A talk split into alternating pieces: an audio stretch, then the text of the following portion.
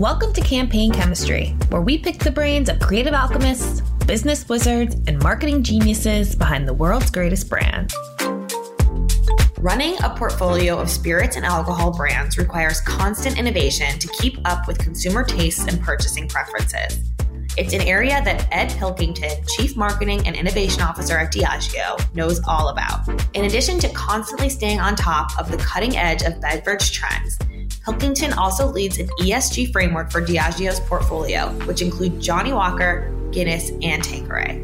This not only covers DEI and sustainability, but responsible drinking as well. In this episode, Pilkington chats about his career at Diageo and how he manages the portfolio, and teases upcoming innovations like pink tequila and espresso martini on tap. I'm your host, Alison Weissbrot, editor of Campaign US, and you're listening to Campaign Chemistry. Ed, hello. Thank you so much for being here today. How are you? Hi, Alison. Um, very well, thank you. And, and, thank you for inviting me. No, delighted to uh, join and looking forward to having a chat. Awesome. So before we really get into it, um, I would I just want to share with the listeners that your background is absolutely amazing. You're sitting in front of a giant Tanqueray glass. Um, talk about talk about um, the Diageo office and and how you guys sort of designed it at Three World Trade because it's pretty amazing. I've been there myself. Yeah, so no, it's great. Yeah, no, I'm in front. By the way, to, for the listeners, it's not an actual real glass; it's a big image of a glass. yeah, you described uh, this would otherwise be the world's biggest ever uh, gin and tonic, I think. Um, but um, no, actually, the inspiration we moved down here back in 2020. Actually, it was about 12 weeks before uh, the pandemic really hit. And the idea, one, we actually shut two offices down and wanted to consolidate and have one main office. That was the first idea. We wanted to be in a kind of new, vibrant location. Uh, and then the idea really was to make sure that it really brought our brands to life and it was an amazing place for people to collaborate. And we've got an amazing portfolio of brands. We've got like 200, over 200 brands of which we actively market 40 or so. So we wanted a lot of the rooms to be brand rooms, but we didn't want them to be boring brand rooms. You know, when you go into some places and they have like a, a framed picture of your packaging um, that was like the last thing we wanted. We had an office up in Norwalk, and when we cleared it out, it was like all these bad pictures of like 1995 packaging and stuff like that. And of course, that moves on. So we were also really clear that the imagery we were going to use in the office was more broad, general imagery around the brand, more brand world type of images. Because our packaging evolves and our campaigns evolve and our partners evolve. So the last thing is you want a picture on a wall of, you know, brand old packaging and some partner who we then no longer work with. So that right. was the idea. And then the big thing, which you will have seen, is the bar. Uh, yes. And obviously, we are very proud to be a drinks business. We, you know, uh, espouse responsible drinking, uh, and we wanted to make the bar the showpiece. So when you come into the office, the reception is at the corner of the bar, as you've seen. You come in, and then you walk in, and the whole big space is our bar. And we've got, and we wanted it really to be one of the best bars in New York. Uh, we wanted to be really cool, feel great, feel like one of the sort of best, you know, style bars in New York, basically. And we've got an amazing portfolio and uh, we've got brilliant bartenders who make awesome cocktails as well. So it's, yeah. It's and we serve good Guinness, obviously, as well. I was gonna, I was gonna bring up the bar because it's really pretty cool. Like I think, you know, you have, um, first of all, it's fully stocked with all, of course, Diageo liquors. Yeah, no, exactly. exactly. Second of all, um, you have innovation in your title, and I think like even like the fact that you said that you built that Diageo built this office in 2020, you were sort of thinking about the future of work already, right? And like how to gather people in in spaces. So I'm curious how that's worked um, in New York, particularly where it's been hard to get people to come back, and on marketing teams um, for you in particular, how it's been gathering people in this new revamped office hub. Yeah, and it's been interesting. I mean, one good thing was pre, we were very good at Zoom actually pre COVID. So that helped us through COVID. But we built a lot of collaboration spaces anyway, actually. So what we found is as we've come back, actually, what we've realized actually, we, it's funny, we built these things you, you didn't, we didn't quite get right. When we first did it, we put in some libraries because we thought we wanted, we wanted to get people in to collaborate. And then we thought people might want quiet space. Uh, they never got used. So we turn the libraries into much more, you know, vibrant sort of collaboration areas where people can come in. And our whole thing basically has been uh, post COVID has been about collaboration. The, the one we've said is we want people to come in, and actually what we're saying is we really want people ideally out of home three days a week. That's specifically what, kind of what we've got to. We're not a particularly prescriptive organization, but that's where we've got to. But we want people to come in and collaborate. And um, at the end of the day, if you think about our business, Our business is about socializing. Our business is about people coming together. You know, our purpose as, as Diageo is about celebrating life every day, everywhere. So for all that, we had a, actually our business performed very well through COVID. We did some great work, very proud of what we did and how the business was. Um, you know, we want people to come back and socialize and collaborate. And we want events like tonight in the bar. We've got a Smirnoff Ice event because we're just relaunching Smirnoff Ice and we've got some great new packaging. So there'll be lots of people in glitzy Smirnoff Ice jackets in the bar. So again, we really want to use the space and bring people back in. And and again, so it, it's it's a big area for collaboration is the, the core word basically. And again, actually, our partners we get a lot of people asking us to use the um, use the space. So we've had actually people like the Marketing Academy, the uh, Marketing Society, people like that uh, using the event and other people, British American business, all sorts of people. Um, so we're really here as well. We want to sort of host and uh, as you would be, we want to be good hosts as well. We want to make this place available and make it our home, but we want people to come in and enjoy it and enjoy our brands, to be honest with you. You know, we've got great brands. We want people to come and enjoy them. Awesome. So let's back up a little bit. I want to talk about you and your career. You've been at Diageo for a while.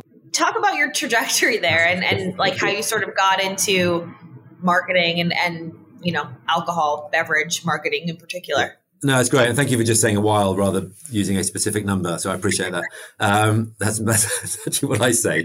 Um, this is not my first rodeo. No, I know. I really do appreciate it. When you're dealing with the older guys, you go just a while. Um, so, um, so basically, how I got into it, uh, basically, when I left, when I was at college, uh, my family basically lawyers or people, engineers, people like that, accountants, didn't want to do any of that. Uh, I was quite interested in selling. I had a few little side hustle things when I was at university doing some stuff. Um, I was really interested in, and I just was fascinated in the whole art of, you know, persuading people to buy things. To be honest with you, um, and I just got interested in it. Started reading up on marketing. I was doing liberal arts. I did uh, sort of Spanish, Portuguese. I did a lot about history, economics, politics at university. So I really enjoyed that. But I was also interested in linked to that sort of human behavior. So I think history is really interesting in terms of informing human behavior because at the heart of marketing and brand building is understanding people, isn't it? And understanding why people do what they do and uh, being able to sort of make them want to candidly go and buy your brands. So I was really interested in it, didn't know a lot about it, thought I need to go somewhere where I can get a good training. Uh, and then I thought, what brands do I want to work on? And one of my favorite brands was Guinness. And I loved it. And I, I drank it responsibly through university, I can assure you. And I was in the UK, so where you could drink at a slightly younger legal age. Or I traveled. My first time I came to the States, I was 21 and two weeks old uh, actually. So, so I, I timed it to perfection. I spent a lot of time here since. Um, so I did, yeah, perfection. Um, and I, yeah, and Guinness had a great training scheme. So I love the brand, wanted to learn, and I joined Guinness. And the other thing was I was very lucky is I wanted to, so obviously everyone can tell I'm, I'm British from my, my accent.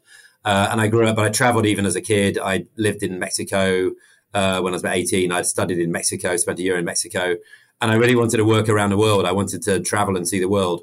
Uh, and I thought it'd be really cool if uh, I could sort of travel and see the world and have it paid for by a company. Um, so I, so basically I, applied to get into sort of international jobs and it all worked out really well. I was very lucky. And so I got a job in what was then Guinness just before Diageo um, in their international region. And my first proper job was basically selling, actually, I, I went to the spirit side, but selling Johnnie Walker and Tanqueray and brands like that in the uh, Caribbean, which was awesome. So, and I was very commercial. So I started off actually in commercial roles. I was very much, I was distributor management. So I spent my first while basically managing distributors, which was great. And I think it was a really good, really good period because I learned about the business. I learned about P&L management. I learned about how managing supply, finance, all that type of stuff. I was, had a brilliant training. So it really set me up, but I was really interested in like business strategy and I was and I became increasingly interested in just brands and how brands work and what makes consumers buy brands and choose brands ahead of other brands. So I really got into sort of I got really interested in the strategic piece. So at the end of a couple of years, I realized I was about 24 that I couldn't stay in the Caribbean forever, much as it's really lovely. Uh, probably wasn't, it is lovely, but it probably wasn't a good strategy. Uh, so I moved into a strategy role did that for a bit and then I got into brands uh, and then I sort of moved through brands. So, but I think having a foundation in very broad, almost general management. Candidly, I sort of start my first three, four years were really in general management was a, a brilliant foundation, and I'd thoroughly recommend it for people.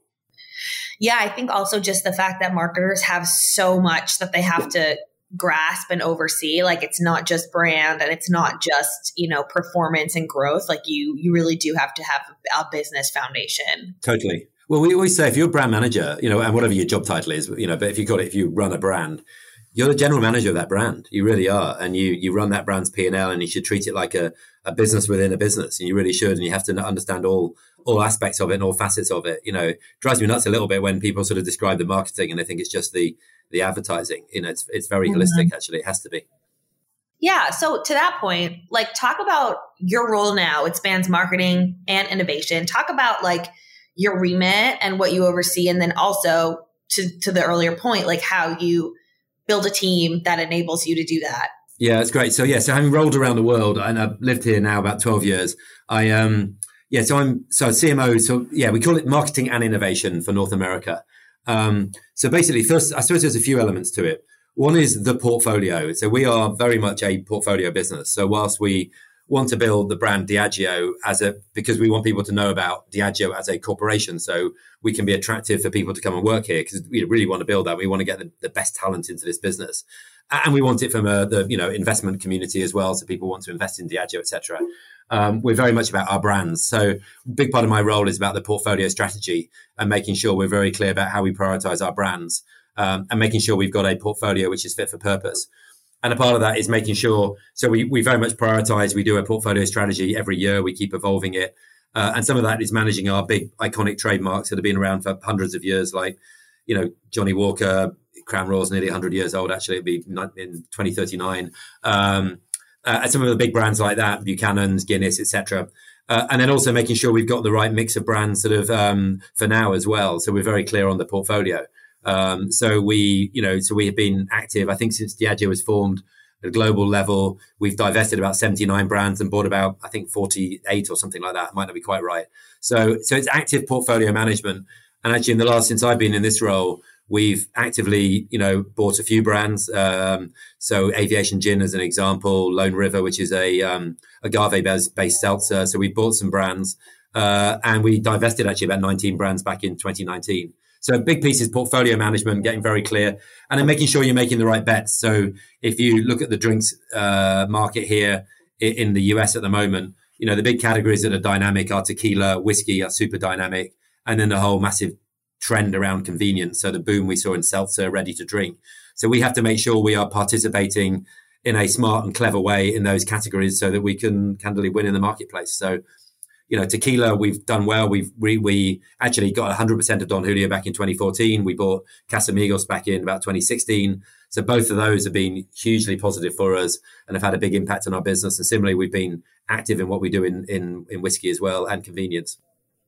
Yeah. yeah. So it, it's interesting you talking about you know disposing of and acquiring new brands like consumer preferences preferences are changing all the time when it comes to drinks like a couple of years ago there was the big spike seltzer white claw entry and now there's a lot of the younger consumers are like embracing the sober curious movement right so how is that sort of impacting the way you think about your your portfolio. Yeah, big time. I mean, you you one you, you always have to have a lens on the consumer, don't you? And uh, and the big trends. So as we look at, if you said what are the big trends that impact us, there's definitely the sort of the wellness thing which links into sober curious, and wellness has been around for a while, but it's just evolved.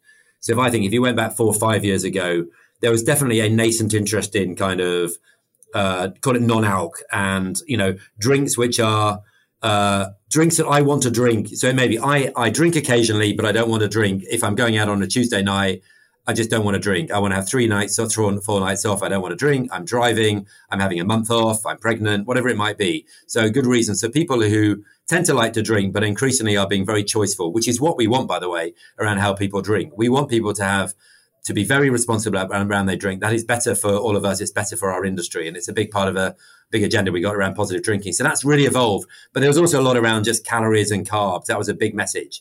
And again, that has evolved, I think, over the last three or four years back into what I describe as, yeah, very mindful, conscious drinking.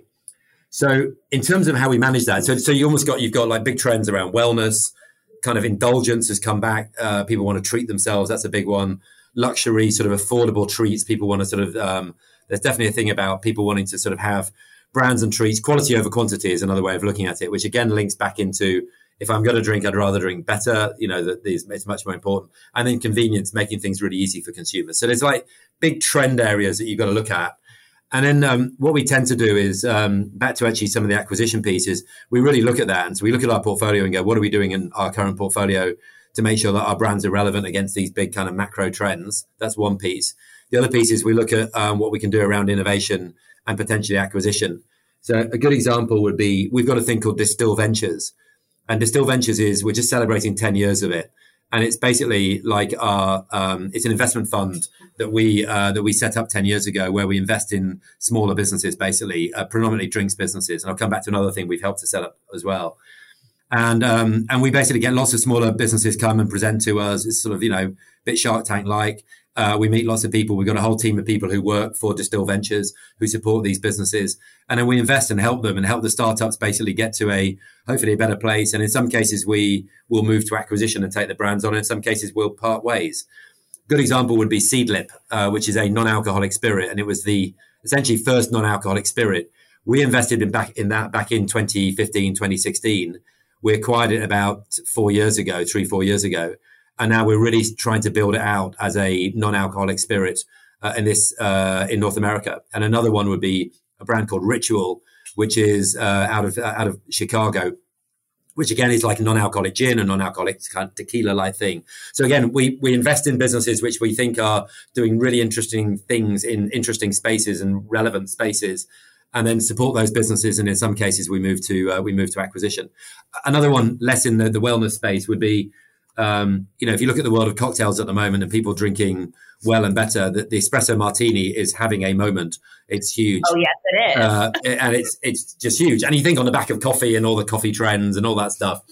So we invested back in 2016 in a little brand called Mr. Black. Uh, which was founded by a then 23, 24 year old entrepreneur called Tom, in basically his backyard in Australia, in Sydney, Australia. Um, and uh, we've invested, supported Tom, and we moved to acquisition last year, actually. Um, and we've now got it in our portfolio. We're looking to roll it out. We'll move it to scale.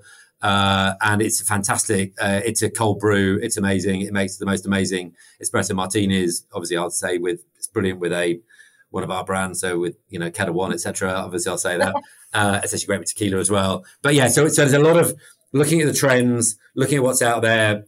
Often we have a big innovation agenda, so we'll look to create new brands. We'll look to innovate off our core brands, but we also we also want to be supporting entrepreneurs and innovators who are out there in the communities and seeing if um, there's businesses we can invest in and support them, and ultimately bring them in bring them in house.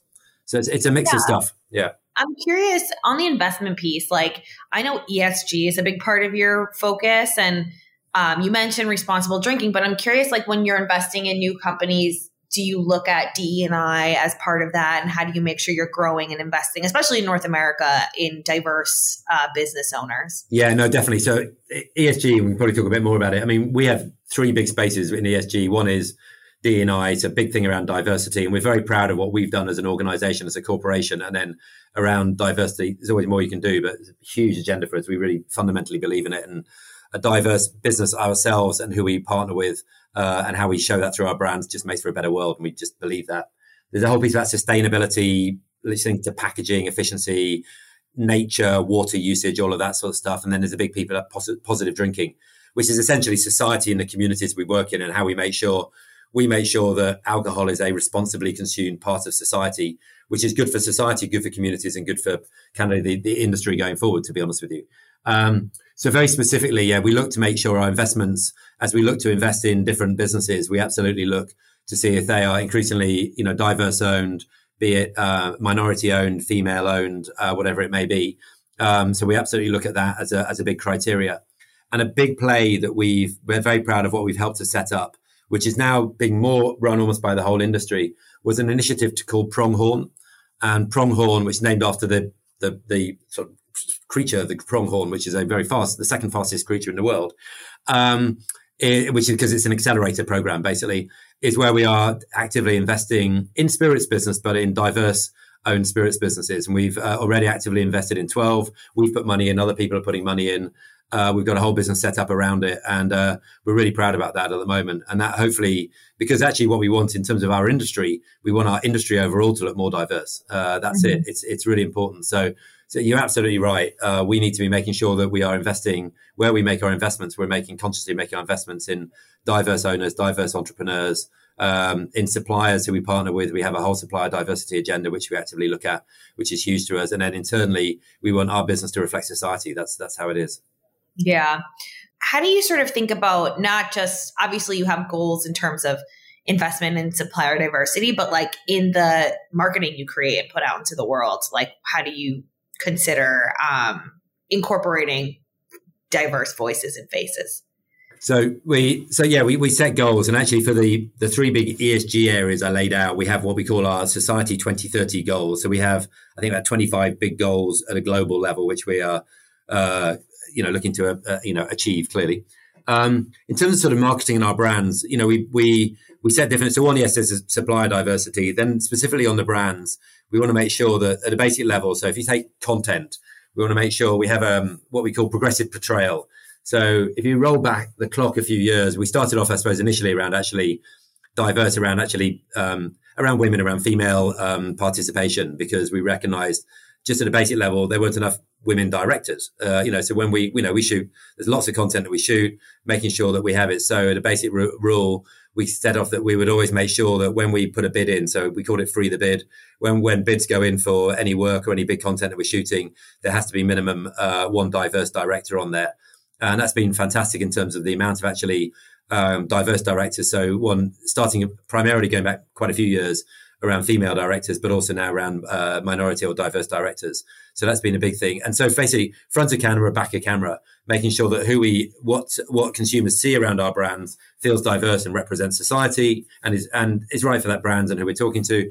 Uh, and and also you know behind the camera as well is absolutely so. That, and we set goals around with that. We got targets around that uh, back to free the bid on progressive portrayal.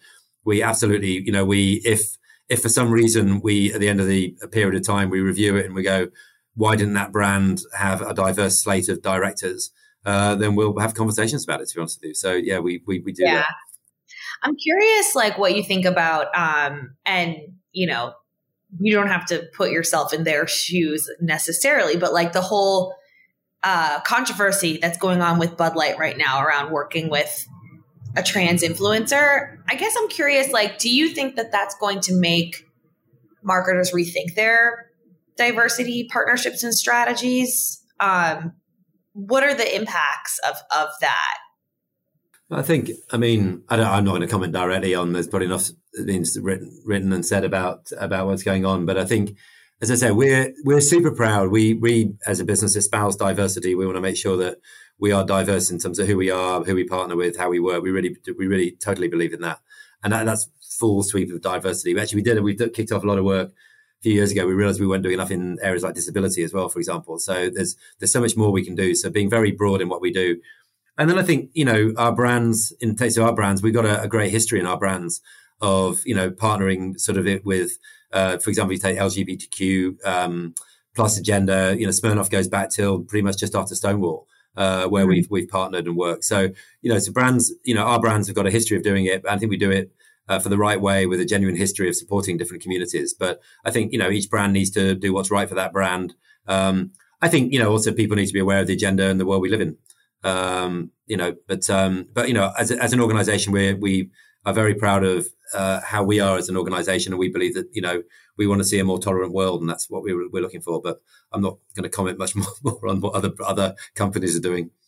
That's fair. So um, I'm curious also about the responsible drinking agenda. Talk about that and how that sort of is a net positive for the brand.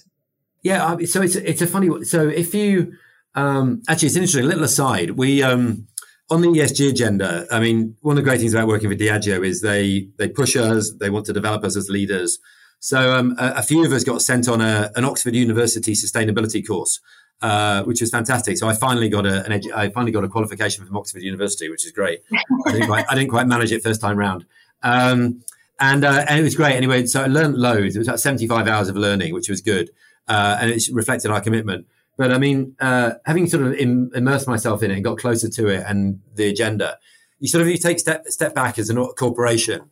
You sort of realize we're not just about financial capital. You know, it really is about natural capital, the world and the planet and the resources we use and, and social capital.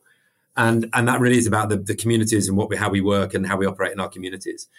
And if you think about positive drinking, you know, we really do believe that, you know, drinking's been around for thousands of years.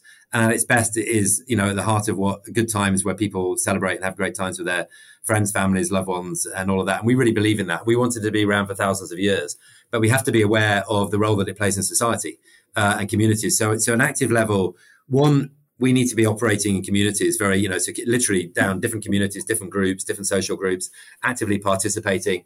And then we also want to get the message out about just drinking and enjoying uh, drinking responsibly. And a big part of that is is moderation. So how you moderate, how you drink. So a lot of our messaging is around moderating. And then we use candidly the strength of our brands to get those messages across. We have other platforms as well, which we use. We created a thing a while ago called Drink IQ, which is really good, which you can go and check out, which gives information about drinking. So our role is to help to, to educate. So we've got various different programs. We've got some around drinking in general, which is, which is really interesting. And then stuff, some things we do in our brands. Um, give an example, Crown Royal for quite a few years, we've run a program called Water Break. And it's really simple. And it's just, and it links to the work we do around the NFL which is just when you're drinking, have a break. You know, it is if you have a drink, drink water. It's really simple. Don't drink too many. Uh, it's just really simple message, you know, uh, that we need to get across because actually that just makes for better society. So, so we, we really believe in it. Uh, we believe in investing in the societies and communities in which we operate, um, and we believe that we have to, you know, try and inform people around around the category that we we operate in because we do believe in the category. We believe that it's you know it's been an important part of society for many years, but you know we're very aware of the role it plays in society.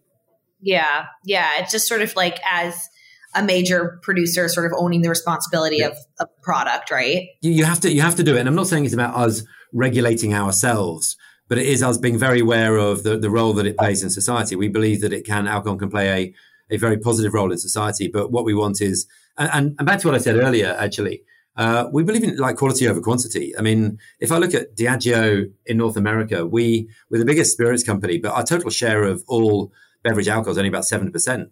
You know, we're not looking to. We don't want people to go out there to drink more. We want people to drink better. Actually, what we mm-hmm. want is quality. Enjoy it. Go out and have a brilliant Ketel One Mr. Black espresso martini on Thursday, Friday night, and enjoy that. So, you know, that that's what we want. You know, uh, we, so we're really on on agenda around people really enjoying. And, and look, life's better if you have lovely things and nice things around you and you can enjoy it and enjoy stuff in moderation. That's, that's a simple message that we want to put out and then support the communities we operate in, basically.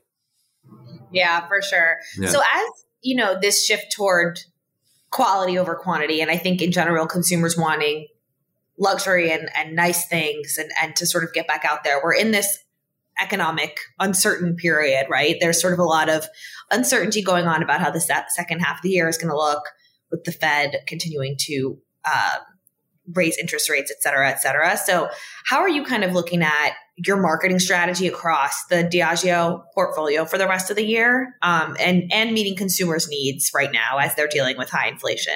Yeah, no, it, look, it's tough. We're con- we're very aware that. Um, consumers are, you know, are feeling the pinch in many cases. We do, a lot, you know, we one, you just have to, you know, read what's going on in the news. It doesn't take much to work out what's happening. You keep keep track of it. Um, so we do a lot of work just trying to understand consumers, understanding our different consumers, and we, you know, we really do talk to kind of all America really in terms of sort of who we talk to because we got a, the breadth of our portfolio. I think we need to make sure we got the right offers where hopefully the message we're landing is the right message. You know, pricing comes into it. Pricing is, you know, it, is can be challenged at the moment because you know, back to the inflation piece, you know, all businesses have been hit with cost inflation. You know, people see it. People see that, you know, things are becoming more expensive. So one of our biggest challenges as a business has been how we manage, uh, how we manage costs and how we manage inflation. And our supply team have done sort of fantastic jobs to make sure we're sort of managing that in the, in the right way. So I think the key thing is to understand what's going on, make sure we're still hopefully adding value for our consumers in, in what we bring to our consumers. Um, we're still communicating I think the key thing is at more difficult times, you need to keep messaging, you need to keep communicating, you need to keep your brands top of mind, you need to keep making sure you've got the right balance of uh, promotional activity as well for consumers. So there's that, that balance of activity and keep your brands relevant during this time, basically. Um, and understand that it is a bit more challenged for it's a more slightly more challenged environment. Yeah. How are you doing that? Like, are you um, shifting to different channels that are more measurable or like what's a way that you can kind of keep your brand presence high while also like making it measurable and tying it back to ROI and all the things that marketers have to do today. Yeah, I mean, I mean, we can make most of what we do measurable. I mean, um, we still it, back to sort of basics of brand building. If you sort of follow the bit of Byron Sharp, I suppose, uh, mental and physical availability. You still need to make sure your brands are mentally available. You keep with the right messaging for consumers. I think you need to understand as well. In, so if you take our industry, where are people consuming? So, for example, you know, during COVID, clearly everyone was at home; they couldn't go out. So, right messaging. So, what are you doing to add value to consumers? What are you showing? So, why don't you try this and drink this, and here's some lovely cocktail recipes, and try this, and you know that that worked really well for a period of time. At the moment, people are busy now. People are going out. They're going back into the office. They've got, in some cases, families to manage and organize and stuff like that. So, and people want to go out more, but they're understanding that cost of going out could be a bit more. So, trying to understand exactly where consumers are going and get the right message. If they're going out a bit more and drinking a bit less at home, then making sure you've got that message, making sure your brands are visible in the on premise. So, it's just about understanding where consumers are, making sure that our brands are present for consumers, and then we're giving them the right opportunities there.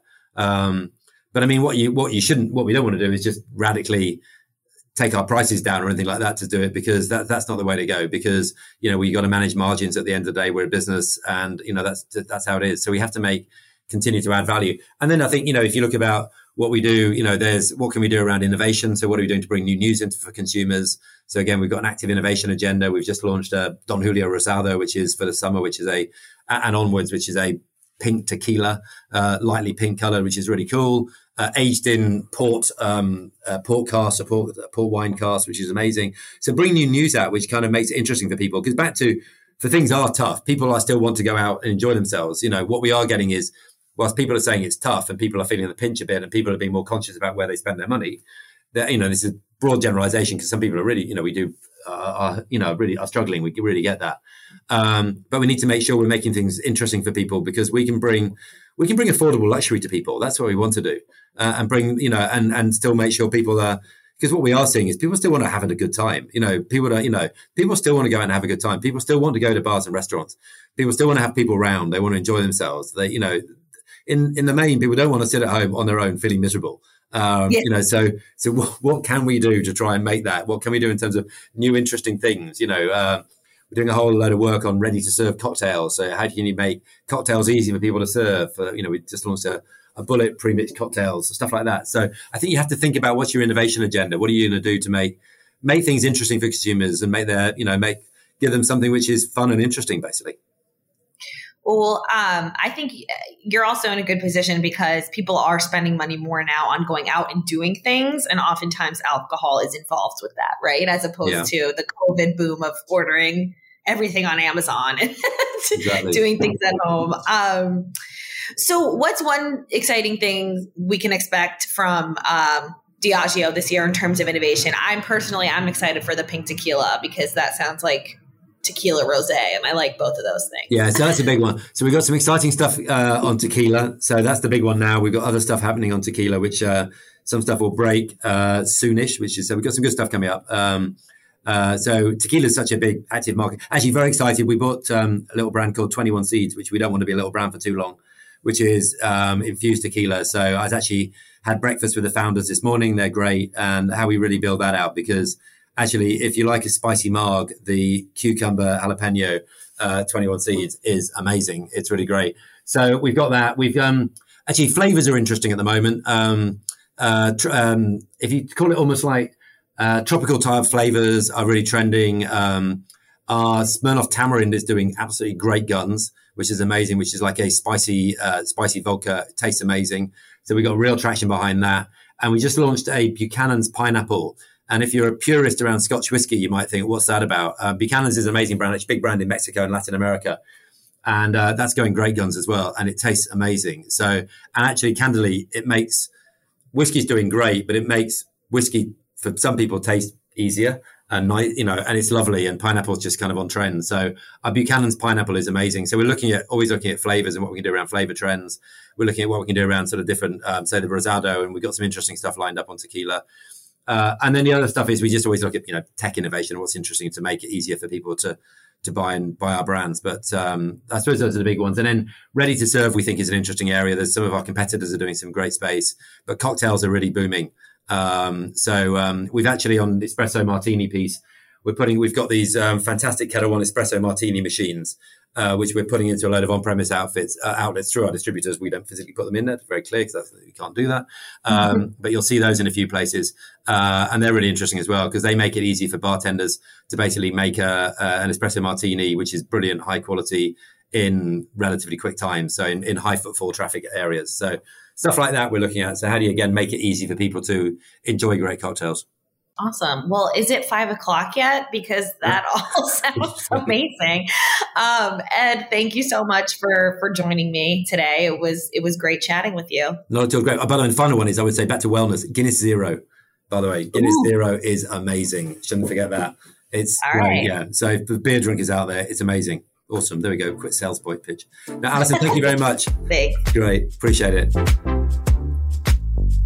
That's all the time we have for this week. Thanks for listening, and we'll see you next week.